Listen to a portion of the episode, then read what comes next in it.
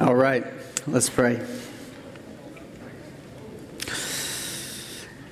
Lord, you're big and you love us, and that makes us glad. and now let the words that I say and the thoughts we all think be pleasing in your sight for Jesus' sake. Amen.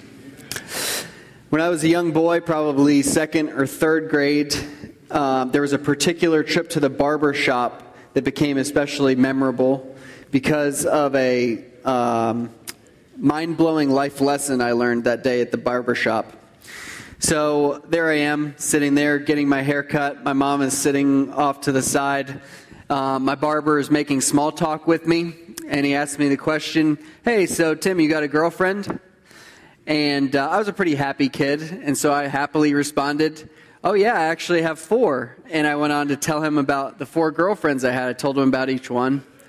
Um, in hindsight, I wish I could have. I wish I could see my mom's face and the barber's face during that because I didn't think anything of it. I thought that was a normal response.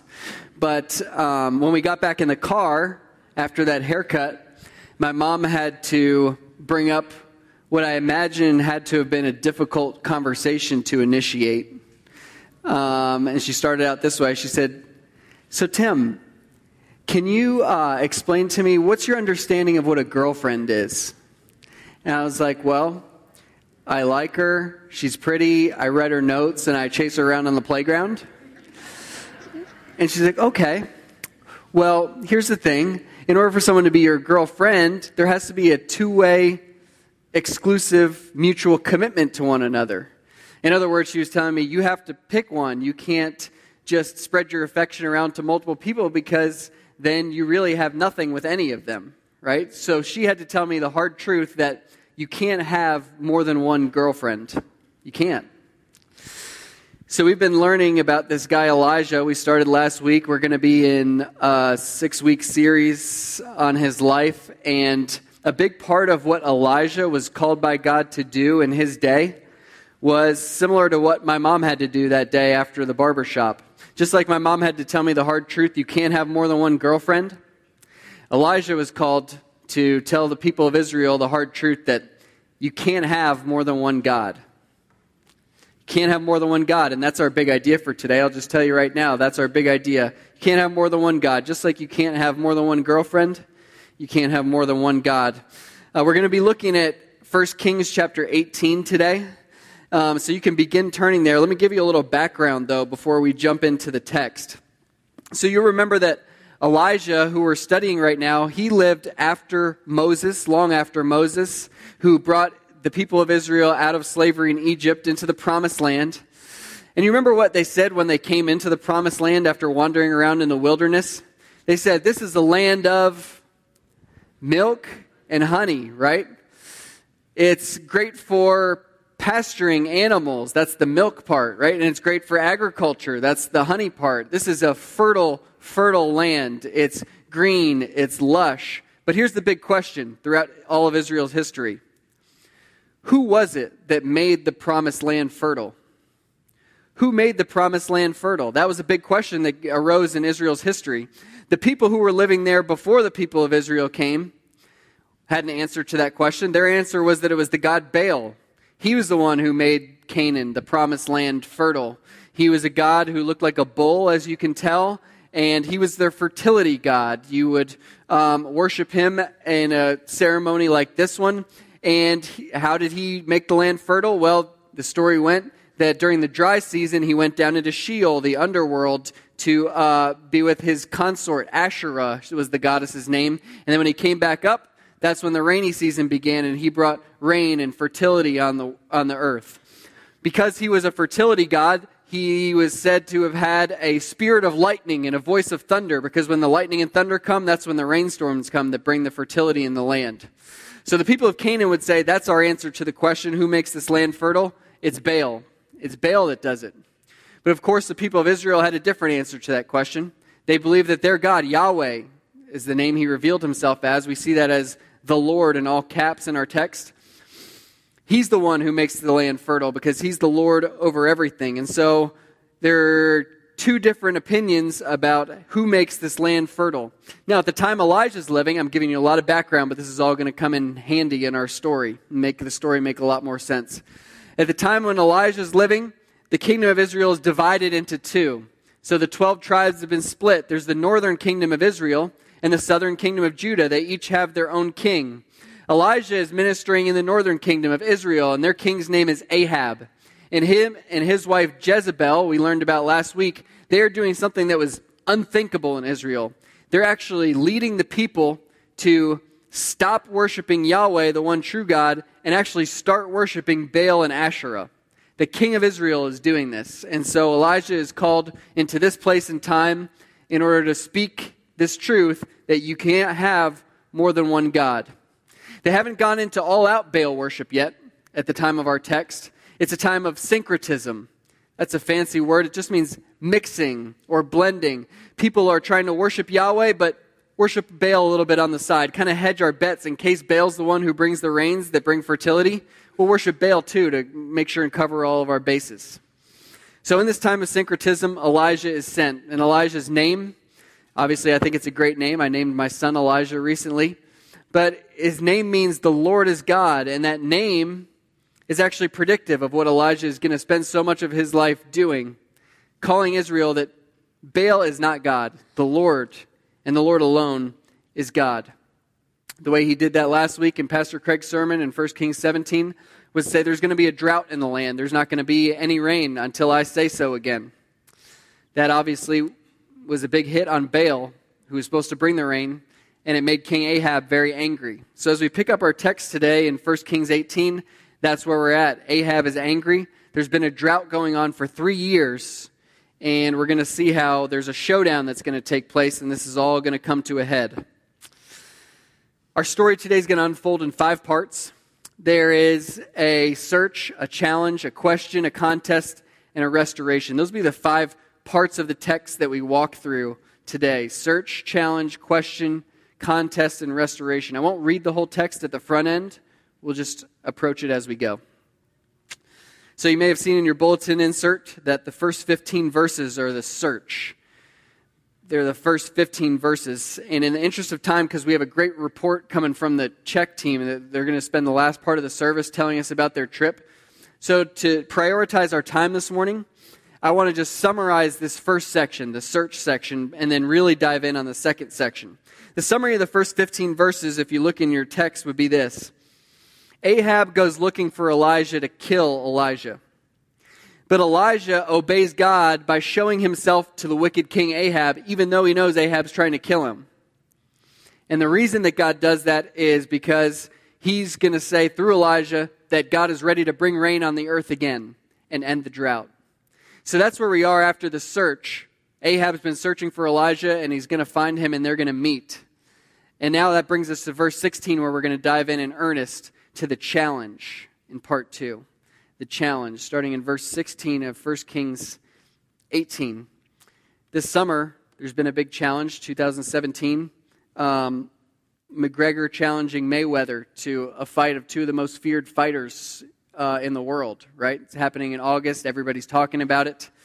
If you were to rewound to uh, Israel a few thousand years back, the challenge, the showdown that everybody would have been talking about is this one the challenge that Elijah laid before King Ahab, the challenge to see who's really God. Is it Baal or is it Yahweh? Let's take a look and see how that challenge went down in verses 16 through 19. Follow along as I read. So Obadiah went to meet Ahab and told him, and Ahab went to meet Elijah. When Ahab saw Elijah, Ahab said to him, Is it you, you troubler of Israel? Now, that accusation there, troubler of Israel, is going to be important. We're going to come back to that in just a moment.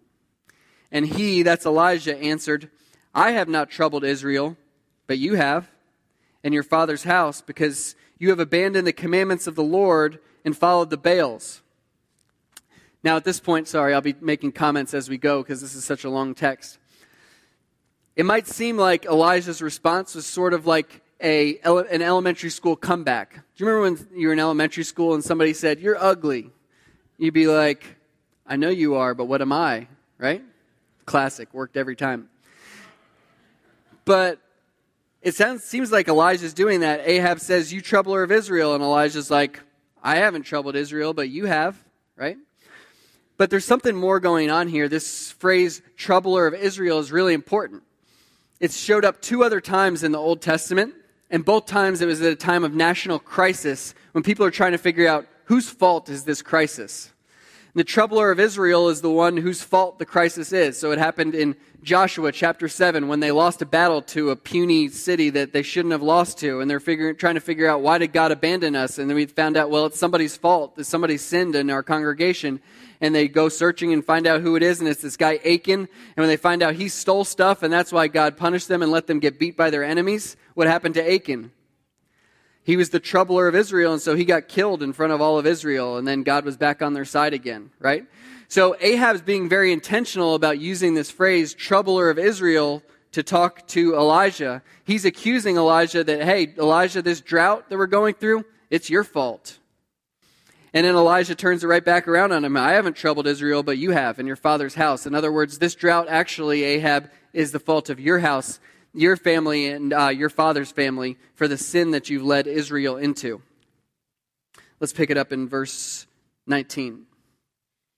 Now, therefore, send and gather all Israel to me at Mount Carmel. This is Elijah talking. And the 450 prophets of Baal and the 400 prophets of Asherah who eat at Jezebel's table. So the gauntlet has been laid. The showdown is going to take place. Elijah wants it to be public in front of everybody, just like in the past when troublers of Israel have come along. He wants the whole nation to know who exactly is the troubler of Israel and who exactly is the God who brings the rain.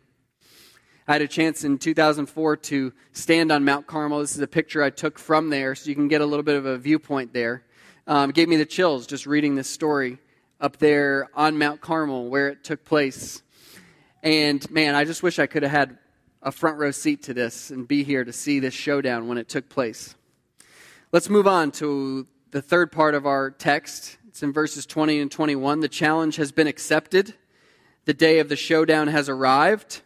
And now Elijah asks the people a question in verses 20 and 21 that really deserves its own section of our sermon because it's such an important question. Looking at verse 20. So Ahab sent to all the people of Israel and gathered the prophets together at Mount Carmel. And Elijah came near to all the people and said, Here's the question how long will you go limping? Some of you might have wavering or wobbling in your translation. How long will you go limping between two different opinions? If the Lord is God, follow him. But if Baal, then follow him. So, this is the question that Elijah poses to Israel. It's a really important one. He finally has Israel's attention after three years of drought. The people want to figure out what is going on with this. And so they come when they are called, and they all show up and Elijah stands before them, and the question is basically, How long are you going to do this? It's time to pick one. Is the Lord God? Then follow him. If Baal's God, then follow him. But did you notice how Elijah said it? It's a kind of peculiar little uh, way he said it. We'd expect him to say, If the Lord is God, follow him. If Baal is God, follow him. That would be the parallel statements, right? But you notice that's not what he says? He says, If the Lord is God, follow him. But if Baal, dot, dot, dot, then follow him. It's like Elijah can't even bear the thought of Baal being mentioned as a god, that he can't even let the word come out of his lips as a, even a hypothetical. So he says, if the Lord is God, follow him. If Baal, then follow him. I love that about Elijah. But you remember from earlier in the service, don't you, that this isn't the first time someone stood in front of Israel and asked this question. Joshua asked it of the people years before when they first came into the promised land. He said, Hey, there's lots of gods out there. Who are you going to serve? You should serve the Lord.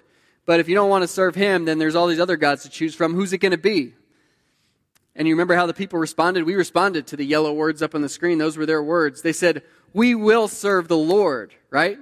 They actually said, Far be it from us to even think about serving these other gods. They were like offended that Joshua had even asked the question. We will serve the Lord, they resounded with a loud voice, all in unison. So, Elijah might have expected the same thing here. We as readers might expect the same thing if we've been reading through the Old Testament and come to this point. Surely, when a prophet of the Lord, after all the Lord's done for them, stands up in front of the people and says, Who are you going to choose, the Lord or this other God? The answer's clear. The people should stand up and say, We will serve the Lord. Let's look at what they say at the end of verse 21. It says, The people did not answer him a word. Strong candidate for saddest verse in the Bible. The people did not answer him a word. Well, now it's time for Baal and for the Lord to put up or shut up. It's time for the contest. We've had the search, the challenge, the question. It's time for the contest in verse 22. Listen as I read and stop along the way to comment. Then Elijah said to the people, I, even I only, am left a prophet of the Lord, but Baal's prophets are 450 men. Let two bulls be given to us, and let them choose one bull for themselves and cut it in pieces and lay it on the wood, but put no fire to it. And I will prepare the other bull and lay it on the wood and put no fire to it. And you call upon the name of your God, and I'll call upon the name of the Lord. And the God who answers by fire, he is God. And all the people answered, It is well spoken. So let's think about what's happened here. Why a bull? Well, that's Baal's animal. So Elijah's setting the terms, but he sets the terms in ways that are favorable to them. You get, we'll use your animal. Why fire from heaven? Why is that the contest? Because Baal, of course, is supposed to have a spirit of lightning. He's the storm god who brings the rains that bring fertility, right? So if he can do anything, he should be able to bring lightning from heaven, fire from heaven. Right? So it's 450 against one. All the terms are in Baal's favor. So when the people hear the terms, they of course say, well, it is well spoken. Then Elijah said, verse 25, to the prophets of Baal, Choose for yourselves one bull and prepare it first. So they get first choice of which bull they use. For you are many, and call upon the name of your God, but put no fire to it. And they took the bull that was given them, and they prepared it, and called upon the name of Baal from morning until noon, saying, O Baal, answer us. But there was no voice, and no one answered. And they limped around the altar they had made. You notice there's that limped or limping word again. Just a few verses earlier, Elijah had asked the people, How long are you going to go limping between two opinions? And now we see a suggestion of why the people are limping between two opinions because they're following these prophets of Baal who are so powerless and impotent because of the impotent God that they worship that all they can do is limp around this altar that they have made. And now it's time for Elijah to trash talk. Verse 27. At noon, Elijah mocked them, saying, Cry aloud, for he is a God. Either he's musing or he's relieving himself or he's on a journey, or perhaps he's asleep and must be awakened. Right? Young people, when they hear trash talk like this, what do you say? Chirp, chirp, right? Chirp, chirp. Elijah's chirping. He even goes so far as to say, Hey, talk louder because maybe your God is on the toilet and just doesn't hear you, right? This is some serious making fun of here going on. Um, but ironically and comically, they just keep obeying Elijah. Elijah said in verse 27, Cry aloud. Look what they do in verse 28. And they cried aloud and cut themselves after their custom with swords and lances until the blood gushed out upon them. And as midday passed, they raved on until the time of the offering of the oblation, but there was no voice. No one answered. No one paid attention. That's because when the God you serve is no God at all, it doesn't matter how loud you call, He's not going to answer. Verse 30 Then Elijah said to all the people, Come near to me. And all the people came near to him. And he repaired the altar of the Lord that had been thrown down. Elijah took twelve stones, according to the number of the tribes of the sons of Jacob, to whom the word of the Lord came, saying, Israel shall be your name. And with the stones he built an altar in the name of the Lord. And he made a trench about the altar, as great as would contain two seahs of seed. And he put the wood in order, and cut the bull in pieces, and laid it on the wood. And he said, Fill four jars with water and pour it on the burnt offering and on the wood. And he said, Do it a second time. And they did it a second time. And he said, Do it a third time. And they did it a third time. And the water ran around the altar and filled the trench also with water. So, what's Elijah doing here? Well, part of what he's doing is he's making it clear that there's no tricks or gimmicks involved here, right? This, if this sacrifice gets burned up, it's, be, it's soaking wet, so there's no tricks involved. But there's more going on, too, with how Elijah sets this up. He, you notice he built the altar out of 12 stones to represent the 12 tribes of Israel. and he poured 12 jars full of water over it, right? Four jars, three times each. He's building something that represents Israel in miniature. If you would have looked at it, it would have been like a little mountain of stones, 12 stones, being watered from above as if from heaven by God.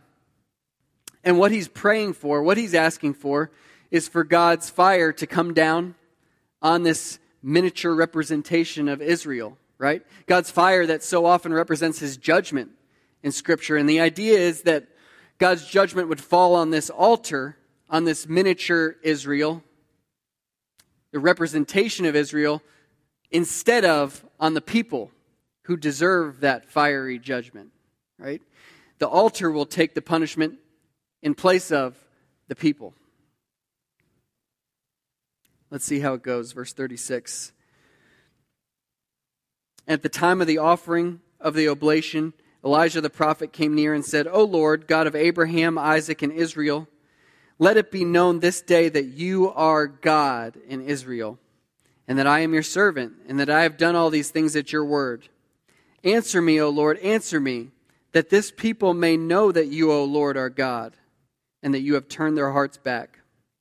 Then the fire of the Lord fell and consumed the burnt offering, and the wood, and the stones, and the dust, and licked up the water that was in the trench. And when all the people saw it, they fell on their faces and said, The Lord, He is God. The Lord, He is God. And Elijah said to them, Seize the prophets of Baal, let not one of them escape. And they seized them, and Elijah brought them down to the brook Kishon and slaughtered them there. Remember what Elijah's name means. It means the Lord is God, right? That was the cry of his heart, and that was his prayer twice. In verses 36 and 37, he repeats the prayer that, Lord, do this so that you will be shown to be God in Israel. And his prayer is answered because after the Lord sends the fire from heaven in verse 39, the people say it. They basically say Elijah's name restructured. The Lord, He is God. The Lord, He is God. So now we've passed the contest. That was the climax. The story, all that's left is the resolution. We're going to call it restoration here, verses 41 through 46. I'll read and comment, and then I'll close this out. And Elijah said to Ahab, Go up, eat and drink, for there is a sound of the rushing of rain. So Ahab went up to eat and drink. Now, this isn't just any kind of eating and drinking, this is Ahab realizing that begrudgingly he has to admit that the Lord is God. And so now he, as king of Israel, has to renew the covenant between the Lord and his people. And so he's going to eat that covenant renewal meal. And Elijah went up to the top of Mount Carmel, and he bowed himself down on the earth and put his face between his knees. And he said to his servant, Go up now, look toward the sea. And he went up and looked and said, There's nothing. And he said, Go again, seven times. And at the seventh time he said, Behold, a little cloud like a man's hand is rising from the sea. And he said, Go up, say to Ahab, Prepare your chariot and go down, lest the rain stop you. And in a little while the heavens grew black with clouds and wind, and there was a great rain. And Ahab rode and went on to Jezreel. And the hand of the Lord was on Elijah, and he gathered up his garment and ran before Ahab to the entrance of Jezreel. So let's think about what Ahab has done in this chapter. He's climbed up Mount Carmel for the showdown. He climbed back down Mount Carmel to slaughter the priests of Baal. He climbed back up Mount Carmel again to pray for rain. He climbed down Mount Carmel again after he told Ahab, You better go home before the rain comes. And then the story ended, the chapter ended by him racing a chariot back to Jezreel, which is 17 miles away, and beating the chariot. Y'all, this is a man who has a fire in his chest that the Lord alone will be shown to be God in Israel. It's this story that my wife and I had in mind when we decided to name our son Elijah a month ago. Um, we wanted him to be a young man who has a fire in his chest that the Lord would be shown to be God. We even gave him the middle name Aiden, which means little fire, to kind of double down on it. Now, are there nights at 3 a.m when he's showing a little fire in his chest to stay awake when everybody wants him asleep that I wish maybe we would have named him something that means like placid or tranquil. maybe. But in all seriousness, this is a man in Elijah, a man just like us, the Bible says. He wasn't he was just like us. But he had a fire burning in his chest that the Lord alone would show, be shown to be God. Well, you can't have more than one God. That was the cry of Elijah's life, and nowhere was that more passionately put on display than in this showdown we've seen today at Mount Carmel. If I had 90 minutes to preach this sermon, I still couldn't exhaust all the directions I'd like to take us for this last couple minutes together in this conclusion because there's so many layers to this text and there's so much richness in it. But I just want to leave us with one concluding thought that I think is the most grand and glorious of all the implications of this text for you and I this morning. What I have in mind is this the God of the universe, Yahweh, the Lord, from this text, He made you and me in such a way that we can't have more than one God. Things go wrong for us if we try to, right? He made us in such a way that we keep being driven back to Him. And the reason He did that is because He knows that worshiping Him and Him alone is actually what's best for us. It's actually what's best for us to worship the Lord and to worship the Lord alone. And so He loves us so much that He continues drawing us back to Himself and taking the initiative to do so. But still, we all do worship other gods. We try to put other gods up next to the Lord and worship them on the side. A little bit of syncretism, just like third grade Tim wanted to have more than one girlfriend, and just like the people of Israel tried to worship Baal on the side, we all do the same thing. For some of us, it's that we leave our families lying dead on the train tracks of our work and our career, right? And what's really at the bottom of that is that we're worshiping work as a God and trusting it for our provision instead of trusting that the Lord will provide if we have more healthy rhythms in our lives. For others of us, it's maybe the God of affirmation. That when you're getting affirmation, everything in your life's going well. If you're not getting affirmation, everything in your life's falling apart. That's another God that you have alongside the Lord. Maybe for others of us, there's all sorts of gods that we have. For some of us, maybe it's our goodness, that we trust that things will go well for us because we've been good people. I don't know what your gods are that you sometimes try to worship besides the Lord, but we all fall into them and we all have them that we try to worship in addition to worshiping the Lord. But our God, He makes the first move toward us. And I'm not sure you caught how it worked out here in this text, how He made the first move toward the people of Israel. What happened here in this text is that earlier in 1 Kings, King Solomon had told the people, if you worship other gods, there will be a drought. He actually said it, just like that. And he said, You know what's going to end the drought? If you turn back to God and you repent of your sins and you pray and ask his forgiveness, then he'll send rain again on the land. But you notice that's not how it worked out in our passage? Very first verse of chapter 18, before the people had ever repented, before they had ever shown any signs at all of turning back to God, God had already said, I'm going to send rain upon the earth. I'm going to end this drought.